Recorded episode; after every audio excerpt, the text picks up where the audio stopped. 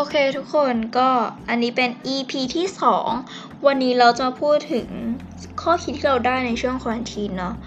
ก็ในช่วงควอนทีนเราไปดูหนังเรื่องหนึ่งชื่อว่าเอ่อ Tidy Up with Marie Kondo Marie Kondo มีใครเคยได้ยินชื่อคนนี้บ้างคะเขาเป็นผู้หญิงคนหนึ่งเป็นผู้หญิงญี่ปุ่นเนี่ยที่จัดบ้านเก่งสุดไปเลยเขาทำหนังสือด้วยซึ่งหนังสือของเขาถูกแปลเป็นหลายภาษามากเรายังไม่ได้อ่านนะแต่คิดว่าเออเนี่ยต้องไปลองอ่านแล้วสารคดีเนี้ยเขาก็เชิญคุณมาริคอนโดเนี่ยไปช่วยจัดบ้านให้กับครอบครัวที่แบบมีบ้านรกอะไรอย่างนี้ที่เรามีคำถามตอนแรกว่าแบบผู้หญิงคนนี้เขาเป็นแค่ผู้หญิงญี่ปุ่นที่จัดบ้านเก่งทำไมหนังสือของเขาถึงโด่งดังไปตั้งหลายประเทศทำไมเขาถึงเป็นอาชีพนักจัดบ้านเราก็เลยมาเห็นในในเรียลิตี้เรื่องนี้ก็คือ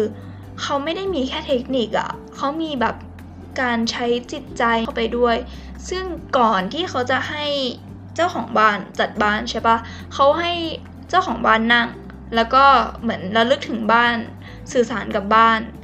ซึ่งแบบตอนแรกเราก็ไม่ได้คิดอะไรไงแต่พอเจ้าของบ้านเขาลืมตาขึ้นมาคือแบบคนที่เป็นแม่ร้องไห้ส่วนคนที่เป็นพ่อเขาก็เหมือนบรรยายให้ฟังโอ้แบบเออผมคิดว่าเออจริงๆแล้วเนี่ยบ้านหลังเนี้ยก็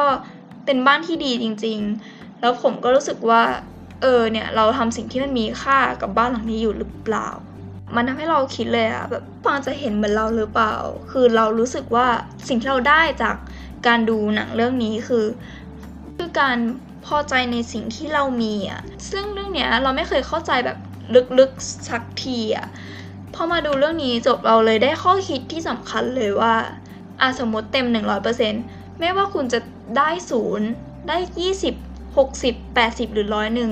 ถ้าคุณไม่พอใจในสิ่งที่คุณมีอ่ะไม่ว่าคุณจะได้ศูนย์หรือคุณได้หนึ่งร้อยอ่ะ